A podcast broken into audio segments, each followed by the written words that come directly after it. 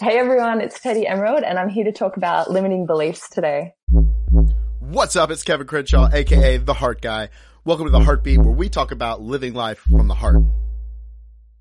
Awesome. This is going to be a really good one. I talk a lot about limiting beliefs, or really what keeps us from love um, instead of seeking it outside of ourselves. It's finding the things in you that is keeping you from it. And um, a lot of that work is deep, and there's a lot of stuff there. And so I'm really excited that Teddi's going to be joining us today. Um, she is a confidence coach for women and, and does a lot, a lot of different things. So, welcome to the show, first off. Thank you. Yeah. So, you know, I asked you what was on your heart to talk about. I was thinking you were going to say confidence because that's like all over your Instagram. But then you were like limiting beliefs. And I was like, ooh, yes. So let's um, get it. so limiting limiting beliefs. What really do you got to say on that? Because I mean, we could take that a million different ways.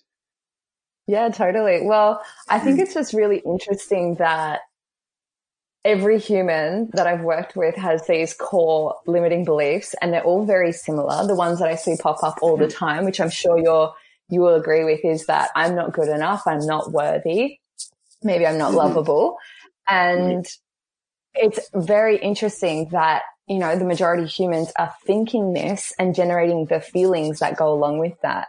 And mm. when that's happening, in our bodies, our hearts, our, like our emotional system is putting out that frequency out into the consciousness grid, which we're all connected to. All humans have a connection into this consciousness grid. And being crystalline beings, which I used to think was such a woo woo word, I was like, what the hell does that even mean? And then I researched it and it's like we actually have kind of like quartz crystal in our bones. So that's why they say that. And with that, we actually pick up, we're like an antenna and we can pick up on these thoughts and feelings that are in the consciousness grid. So we can be tuning into stuff that's not even ours. And when something that has got a lot of energy behind it, like I'm not good enough and I'm not worthy. And now I'm feeling all this sadness and all this hopelessness and shame and mm-hmm. whatever mm-hmm. else. All that negative energy is stacking up in the consciousness grid. And then our being can just be like, ping, like tuning into it. And then without understanding this, we can make it ours. And I just think that's so fascinating, you know, like, mm. of course we would have had experiences that have triggered this. That's why we can feel it you know, mm-hmm. so it's not like totally unowned, but a lot of it is because the mass of humanity has been thinking and feeling it for so long. And I really think that we're coming into a time where we're really moving through these deep wounds. And I, that's what I see with so much healing going on, you know, like whichever, whichever category it looks like, whether it's personal development or medicine or healing or just mm-hmm. doing the things that you want to do. Because when you, when you want to step forward in life, you suddenly realize, hang on a minute, there's all these things that I never realized Keeping before that were always there. Exactly, you know? Mm-hmm. Right. So yeah. And I think that a lot of people mm-hmm. like, um, just say, cool, I want, mm, you know, a relationship or I want more confidence. And so they just mm. try to mm. will themselves to get it. Just um, be more confident. Or, right. Okay. I gotta be more, fake it till you make it. Right. Or even in yeah. relationships, like if there's, if there's a toxic cycle, a toxic pattern, people the, the go to is to will themselves to shift it. Okay, cool. I'm just not yeah. gonna go after that type of guy again. Or I'm just okay, yeah. cool. I'm gonna make sure that I speak my truth next time. And it's like How's you're literally trying to yeah, you're literally trying to go against your subconscious. Yeah. Good, good luck. luck. And, and not even your own and on what you just said, not even your own subconscious, but mm. the collective conscious of humans. Mm-hmm you know, and that's something that's really important. And I've, I've been talking, doing a lot of thinking on this too, because, you know, the human um, uh, livelihood is just so much better than it was before. Um, and mm-hmm. it's better in, in, any other time in human history. And, you know, we can sit here and debate for how long the earth or how old the earth is and how long humans have been around. But let's say a few thousand years, just keep it simple because that's what's yeah. on the calendar. Okay. We uh, few thousand, you know, yeah, yeah. So there's been like quite a few thousand years of survival going on. And yeah. we're not necessarily facing those harsh conditions anymore. Yeah. And so that part of our psychology is and that was in evolution for so long is still somewhat holding on and kind of there. And mm. it's like if if we but we're but we don't live in like I'm gonna die from the weather or an animal. Mm, You know what I mean? we because we're we uh, we, we feel it through really do have it well, now. so well, E- exactly. So it's Mm. like that. Those thoughts of fear of rejection is like, oh, I'm gonna die, because it it, Mm. sends it sends the same same signal to your brain. And mm. so there's a lot of stuff there. It's as we're shedding this like scarcity consciousness, um, and coming more into like abundance or just having it all. And, and that's where the collective is in terms of living. And I think it's just taking some time for us to get that out of the system. Yeah, absolutely. And that's why all of this work is so important. Like whatever you, whatever the listeners feeling a resonance with doing, jump in and do it because it's all about getting it out of the, the subconscious, the emotional body, the physical body. So there'll be so many different modalities, techniques, ways to do this. And the thing is, it can be really enjoyable as well. Like I've met all of my friends through doing personal development and healing and medicine and that this has been part of like opening me up to a new reality is my healing journey, which I, it's super fun. It doesn't have to be like, ah, like work sucks, like, uh. Yeah. Yeah.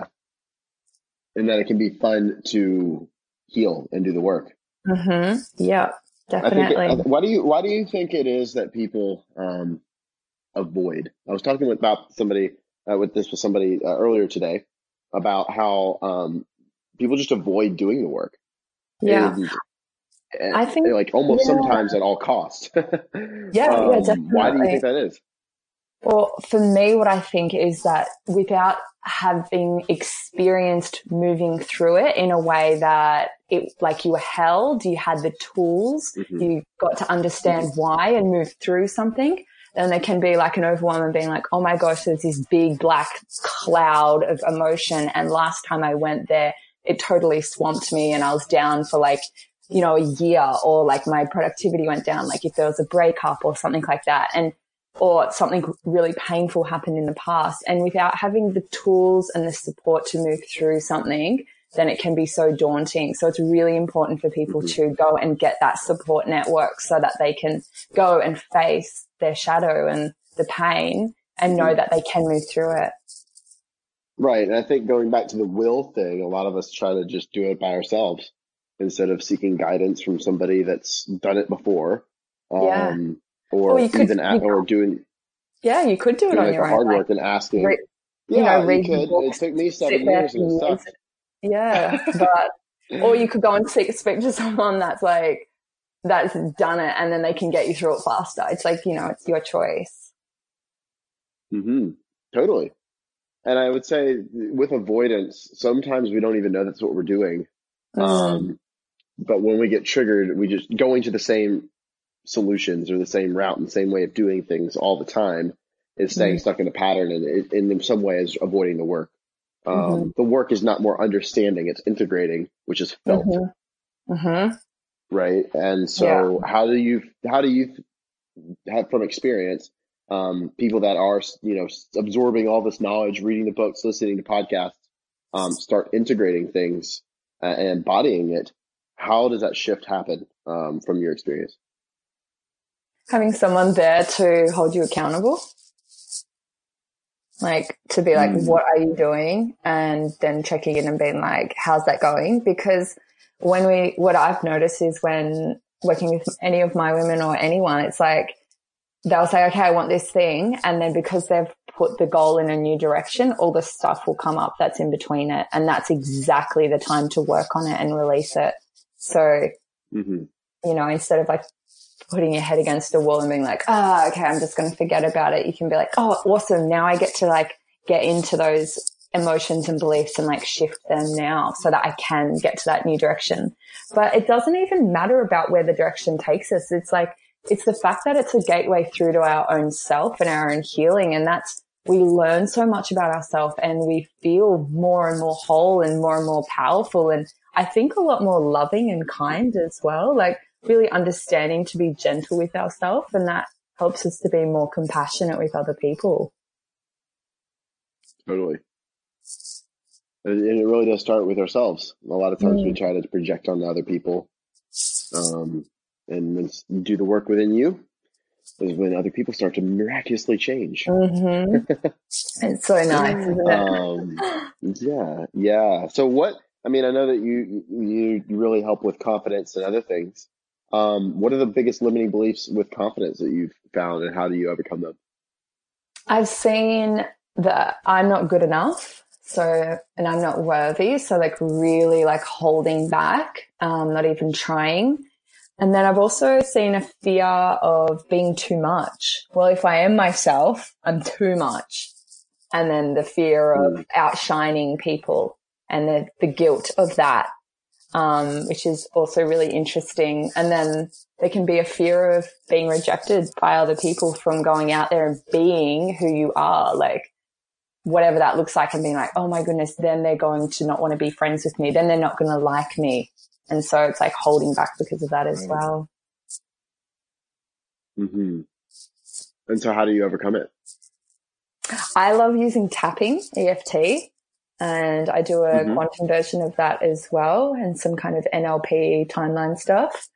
It's all mm-hmm. uh, subconscious. And what I love about EFT is that it's subconscious and somatic. So it's just like, yes, this is so good. Like, um, releasing it and people have the physical experience of it straight away, which is epic. That's mm. amazing. Yeah. I love it. Well, where can people find out more about what you and what you do and all these different modalities that you Yeah, for sure. They can find me on Instagram. That's where I'm most active. Teddi, T-E-D-D-I dot emerald, E-M-E-R-A-L-D. And yeah, that's the best place to find me. Awesome. Mm. Well, thank you so much for jumping on the show. I really appreciate it. Thank you. Thanks for inviting me.